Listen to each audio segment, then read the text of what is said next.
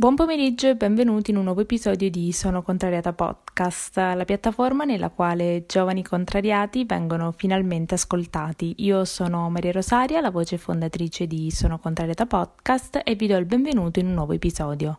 L'episodio di oggi è il primo episodio del 2021, quindi ci tengo a augurarvi buon anno e sono sicura che l'ospite di oggi vi aiuterà non solo a scoprire di più sul uh, suo lavoro, ma soprattutto a darvi una carica in più di poter tramutare i vostri sogni in realtà. Sto parlando di Elisa di Disegnetti Depressetti, una pagina Instagram che sono sicura che in tantissimi seguite, che ha raggiunto in poco più di un anno un successo enorme, meritatissimo, che non è solo su Instagram, ma si è tramutato anche in un libro che è disponibile su Amazon, Fragile maneggiare con cura. Nell'episodio di oggi Elisa racconta quello che è stato l'inizio della sua pagina Instagram, di come è cresciuta, di quali sono le cose che l'hanno aiutata a crescere e a farsi conoscere e ci racconta anche del processo creativo che l'ha portata alla realizzazione del suo primo libro. Prima prima di lasciarvi all'intervista insieme ad Elisa, ci tengo a ricordarvi di iscrivervi al podcast e costringere anche tutti i vostri amici, parenti e anche colleghi di lavoro in smart working a farlo, iscriversi ad ascoltare su Apple Podcast, Spotify, Google Podcast e da ora anche su Audible, quindi ah, potete costringere Alexa a farvi ascoltare gli episodi di Sono Contrariata, quindi non avete scuse, Sono Contrariata è ovunque e aspetta soltanto di essere ascoltata e condivisa. Mi raccomando, uh, seguite la pagina Instagram se non lo avete ancora fatto, che è uh, sonocontrariata.podcast e iscrivetevi al sito web www.sonocontrariata.com perché stanno arrivando dei nuovi articoli e se vi iscrivete sarete i primi a poterli leggere. Io vi ringrazio innanzitutto per aver scelto di ascoltare Sono Contrariata, ringrazio Elisa per essersi messa a disposizione, aver raccontato la sua storia e ci tengo a ricordarvi che se anche voi avete raggiunto il successo sia dal punto di vista lavorativo che anche dal punto di vista personale, quindi se avete superato qualcosa e volete condividerlo magari per aiutare qualcuno che sta attraversando la stessa cosa mh, mm, in questo momento per aiutare, confortare e dare speranza a qualcuno, sono contrariata, vi dà la possibilità di farlo, quindi non deve essere per forza legato solo a un successo lavorativo, ma il successo per sono contrariata ha tantissime sfumature, sia professionale che personale. Quindi, se volete raccontare la vostra storia, vi basta andare su www.sonocontrariata.com slash podcast, compilare il modulo e poi sarete subito ricontattati contattati da me. Io vi lascio all'episodio, ringrazio ancora Elisa per essersi messa a disposizione e niente, io vi lascio all'episodio. Allora, io sono Elisa e ho una pagina che si chiama Disegnati dei Pressetti. Um, vivo, vivo, a Londra, lavoro qui, uh, anche se in realtà appunto non sarebbe necessario in quanto, in quanto uh, facendo la freelancer e lavorando appunto con, con, questo potrei stare un po' ovunque, però um, sono qui, mi piace molto. Um, e niente, ho iniziato questo progetto che è un progetto di disegnetti appunto che faccio su Instagram e mh, l'ho iniziato da un anno e per adesso ho avuto molto successo, quindi sono molto contenta. Io sono andata in fondo, in fondo, in fondo, in fondo perché sì. per mia curiosità personale volevo vedere qual è stato il tuo primo post. Come mai hai scelto quello? E allora, in realtà, eh, se, se, vedi i primi sei, li ho postati tutti tipo uno dietro l'altro nello stesso sì. momento. Uh, quindi sì, non, non, è che è stata una scelta primo, secondo, un po' messo così a caso i primi che, che mi venivano. Uh, perché appunto ho scelto di iniziare i disegnetti dei pressetti tipo due giorni prima. Uh, ho mandato una nota vocale a un mio amico e gli ho detto guarda vorrei fare questa cosa, però non lo so, non ho voglia di metterci energie in questa cosa perché ho già l'altra pagina in cui faccio disegni, eccetera. Lui mi fa, dai, fallo, secondo me viene una cosa molto figa, uh, fallo, fallo. E, e quindi lì mi sono messa a fare un sacco di disegnetti così, tutti di getto, e ne ho scelti appunto sei a caso tra questi che avevo fatto e li ho pubblicati. Infatti dopo i giorni successivi ho continuato a pubblicarne due o tre ogni giorno perché un po' perché volevo um, mettere un po' di contenuti in questa pagina appena nata e um, un po' perché avevo appunto un sacco di idee che volevo tutte buttare fuori. Te lo saresti mai aspettato? Uh, ma in realtà appunto all'inizio no, perché all'inizio l'ho creata proprio come una valvola di sfogo per me, eh, che non, non, avevo voglia in quel periodo di fare disegni più complicati, più, insomma, in cui dovevo metterci più impegno e quindi ho fatto questa cosa proprio per dire ok, voglio fare un, una pagina in cui nessuno mi conosce, nessuno sa chi sono, eccetera. Infatti era tutto anonimo all'inizio, uh, non mostravo mai la mia faccia o comunque la mia persona e, e, quindi era proprio per me stessa per fare questa cosa. Poi ho visto che appunto già in qualche settimana ho iniziato ad avere molto successo, ho detto boh, forse questa può essere una, un'idea intelligente um, da portare avanti.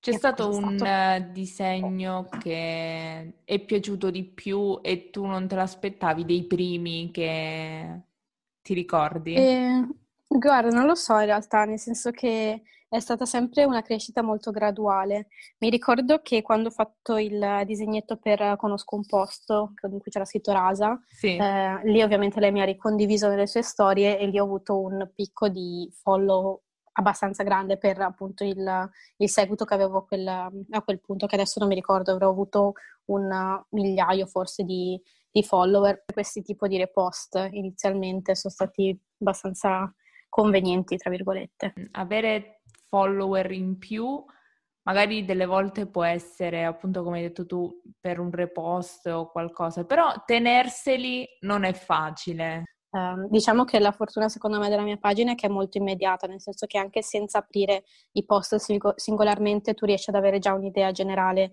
uh, già solo dal feed mh, mm, senza appunto che... entrare nei singoli post, esatto. E quindi hai, tu vedi già due o tre disegni, capisci il mood, se ti piace inizi a seguire, se non ti piace non segui. A me hanno colpito due cose. Io ti seguo da tanto e la cosa che mi ha colpito eh, sono le illustrazioni, i disegni che sono vanno dritto al punto. Quello che io sto passando o un momento che stavo passando, poi lo vedo rappresentato nella tua pagina. Ti uh, te l'hanno mai detto questo? Credo di sì. Secondo me una cosa che ho realizzato anche mh, abbastanza recentemente è il fatto che uh, io nei miei disegni ovviamente io ci vedo il mio significato, nel senso che quando li faccio io penso una cosa, magari una mia esperienza o qualcosa che sto pensando in quel momento e lo disegno. Uh, però essendo così semplice, così con appunto pochi segni e poche parole, sono molto facilmente inter- interpretabili uh, sì. soggettivamente. E da quando hai iniziato a quando hai iniziato anche a mostrarti? Hai avuto diver- qual è stato il riscontro? Cioè, perché magari seguivano per i disegni e poi quando hai portato anche la tua persona, hai fatto fatica ad aprirti oppure una volta che... cioè avevi già rotto il ghiaccio con i tuoi disegni? Eh, io con la pagina che avevo prima, che comunque non mi seguiva quasi nessuno, avevo 1500 follower quindi, e mi facevo vedere spesso, parlavo spesso, quindi quello non è mai stato un, un vero problema. Io qui non l'avevo mai fatto fino appunto a, credo, marzo, eh, perché, mh, mm, perché, non lo so, perché la pagina era iniziata, era iniziata, come anonima, però non volevo eh, distruggere questa cosa, però iniziavo a ricevere tanti messaggi in cui la gente mi diceva oh siete geniali, i vostri disegnetti mi piacciono un sacco, io dicevo ma ascolta, cioè, sono una, non, sono, non, siamo in un team di, di, persone che fanno questi disegni, questo un po' mi, devo dire, mi rompeva un po'. Um, e quindi ho detto ok dai, ci sta che inizio a far capire anche dei post, infatti l'ho iniziato a fare una volta a settimana di mettere dei, dei, un post personale di foto in cui mi racconto un po'. Um, infatti inizialmente quando ho iniziato a farmi vedere più o meno um, si chiamava questa specie di rubrica, tra virgolette, un po' su di me, uh, in cui dicevo diverse cose su di me, di quello che ero, insomma.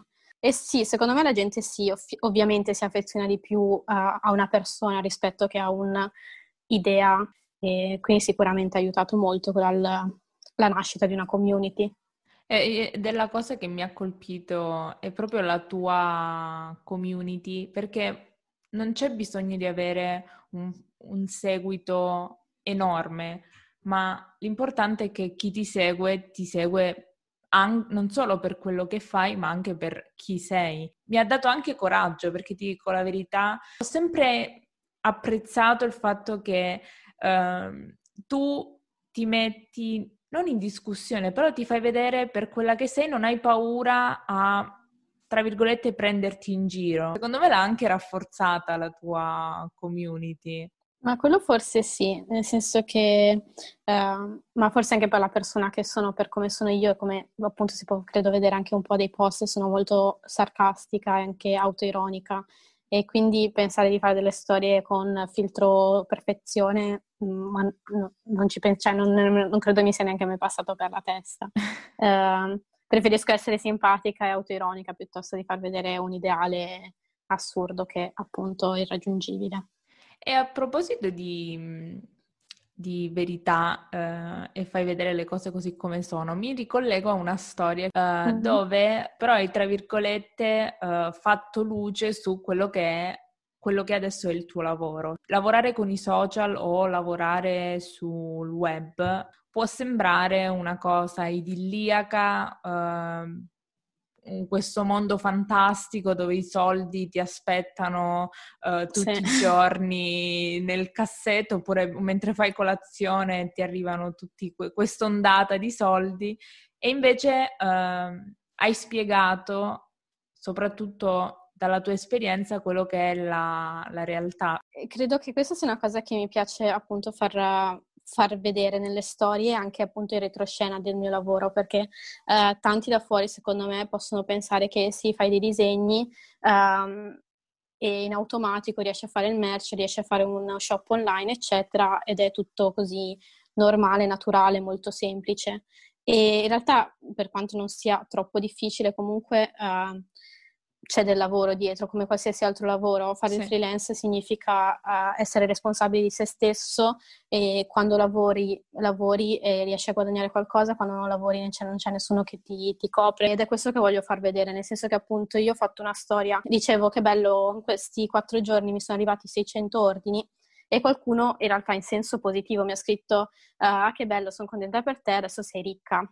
Sì. Eh, Ovviamente era una frase un po' buttata così ed sì, era sì. una cosa bella che questa ragazza mi stava dicendo, uh, però appunto ho voluto subito chiarire nel, nelle storie che um, non è una cosa che succede tutti i mesi, magari succedesse tutti i mesi. Fare questo tipo di lavoro e mettere del merch online ti, ti fa in modo di guadagnare tanto in alcuni periodi e dopo magari per tre mesi non guadagnare assolutamente niente. È bello sapere che le due facce della medaglia, che un mese può andare benissimo e un mese può non andare tanto bene, però è giusto che soprattutto i giovani che vedono tante persone lavorare sui social capiscano che ci sono dei lati positivi, ma ci sono anche dei lati non negativi, diciamo un po' incerti da tenere in considerazione. Sì, esatto, in cui magari appunto ci devi mettere più, più impegno, ci devi stare più attento. Uh, e non è che una cosa sia più giusta dell'altra, nel senso ho avuto messaggi da persone che mi scrivono guarda io ho provato a fare freelance, effettivamente non mi stava neanche andando tanto male, uh, però l'ansia di non, non, sapere se il mese successivo comunque riuscirò ad avere un tot soldi eccetera uh, mi mette davvero troppa ansia per pensare di farlo per, per, tutta la vita. E lo capisco perfettamente, nel senso che ovviamente ognuno ha le proprie necessità, ognuno ha i propri ritmi da seguire e ed è giusto che ognuno trovi un po' il suo equilibrio. Però sì, a me fa piacere parlare di queste cose perché secondo me mh, se io avessi sentito queste più persone parlarne qualche anno fa, eh, sicuramente mi avrebbe fatto mi sarei arrivata più preparata forse Assolutamente. A, ad adesso. Ti è mai capitato di, eh, che un tuo disegno fosse travisato? Guarda, non credo, nel senso che mi è successo magari in qualche storia in cui io parlassi di alcune cose e il messaggio che stavo appunto dicendo, il modo in cui stavo dicendo le cose soprattutto, venisse visto in modo sbagliato. E ci sono spesso persone che mi scrivono: Ma come sei arrogante, potresti essere più gentile con, uh, con i tuoi follower? sì, ma io sono ironica, cioè credo si sia capito che faccio queste cose per far ridere, non per uh, avercela effettivamente con qualcuno. Parliamo del tuo libro. Mm-hmm. Uh, fragile maneggiare con cura è disponibile su Amazon e non solo. Uh, come ti è venuta l'idea quanto tempo ci hai messo? E, allora, partiamo dal presupposto che io mai avevo pensato di fare un libro, uh, nel senso che non era assolutamente tra i miei piani. E a febbraio dell'anno scorso, appunto, dopo tre mesi che avevo aperto la pagina, eh, mi è arrivata una mail da, da, Vallardi in cui mi diceva vogliamo fare una chiamata con te, vorremmo proporti di realizzare un libro insieme, eccetera. E ho fatto qualche proposta. Inizialmente io volevo fare un libro un po' più ironico, sì. eh, però uh, quello che mi ha suggerito la, la, mia editrice è stato, guarda, secondo noi il tuo punto di forza sono effettivamente il fatto di riuscire a trasmettere delle cose che spesso non riusciamo a dire. Quindi prova a focalizzarti un po' più su quello piuttosto che sulla cosa divertente, perché un libro divertente magari sì è carino all'inizio, però poi uno si stanca velocemente. Ci tenevo che fosse diviso in capitoli. Sì. E quindi ho deciso di fare questi, questi capitoli di cui ognuno praticamente è una, un'emozione, una sensazione, un sentimento diverso. E mm, la prima cosa che ho fatto è stata scrivere tutte queste parole, uh, che poi appunto sono i titoli dei, dei capitoli, uh, sparsi su, su, un foglio. E dopodiché ho detto, ma uh, potrei dargli un senso effettivamente a questa cosa, perché queste sono tutte emozioni e momenti della mia vita che ho vissuto effettivamente in un ordine ben preciso. Quanto ci ho messo? Ci ho messo da marzo, ho iniziato più o meno a lavorarci e ho finito prima tutti i disegni e dopodiché mi sono dedicata alla parte scritta ed inizia- iniziale di ogni capitolo e quindi il prodotto poi finale è uscito a ottobre. ottobre. Eh, io quando stavo facendo il libro in realtà lavoravo ancora, um, non lavoravo in proprio ancora, lavoravo sì. come nanny eh, e quindi stavo ancora facendo, uh, cioè io non ero in quarantena, io praticamente non ero in lockdown sì. perché appunto i bambini essendo a casa e la mamma lavorando io dovevo comunque lavorare, quindi non ho vissuto il ok siamo in lockdown, uh, sto in casa, mi concentro, eccetera. In realtà io lavoravo più di, di, quello che ero abituata a lavorare, stavo dietro a disegnetti e facevo anche il libro, quindi è stato in realtà un momento molto eh, caotico. Immagino. Sì. Ci tenevo a leggerti delle piccole frasi che secondo me eh, rappresentano il tuo libro, perché questa credo sia l'ultima, sì, eh, Beatrice ha scritto uh, molto più che disegni, spunti di riflessione, soprattutto quando illustrano situazioni con cui tutti ci confrontiamo e facciamo fatica ad ammettere o esprimere, che è secondo me esattamente il riassunto non solo del tuo libro, ma della tua pagina in generale. E sono molto molto contenta, nel senso che non avrei mai aspettato che fosse preso in modo così positivo.